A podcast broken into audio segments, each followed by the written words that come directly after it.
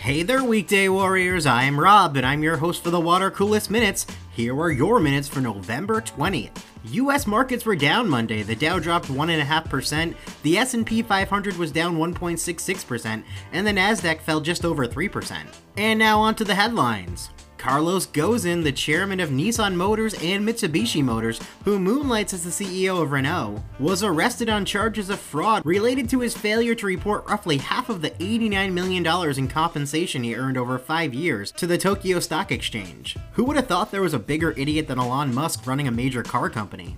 BuzzFeed is turning to the PBS business model, more colloquially known as begging for donations. For $5 a month, you'll receive exclusive member communications, or for $100 a year, you'll get all those same communications plus a tote bag. For the record, we're bearish on listicles. French bank Societe Generale agreed to pay $1.3 billion to US government agencies for violating terms and hiding payments to restricted countries such as Iran, Cuba, and Sudan.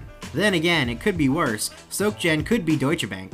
In other news, Michael Bloomberg is donating $1.8 billion to Johns Hopkins University in what will amount to the single largest gift ever bestowed upon an institution of higher education. Yesterday, things went from worse to fucking terrible for Bitcoin as the virtual currency dropped below $5,000 for the first time since October of 2017. John Rice, the retired head of GE's energy business, who colleagues dubbed GE Secretary of State for his stints overseas, will return to head up the company's troubled power unit. In our personal finance series, Personal Finance, the case against buying the dip. And today in Best Practices, is the Price is Right method the key to the dreaded salary requirement section of a job application? And remember, work might suck, but you don't have to. Later!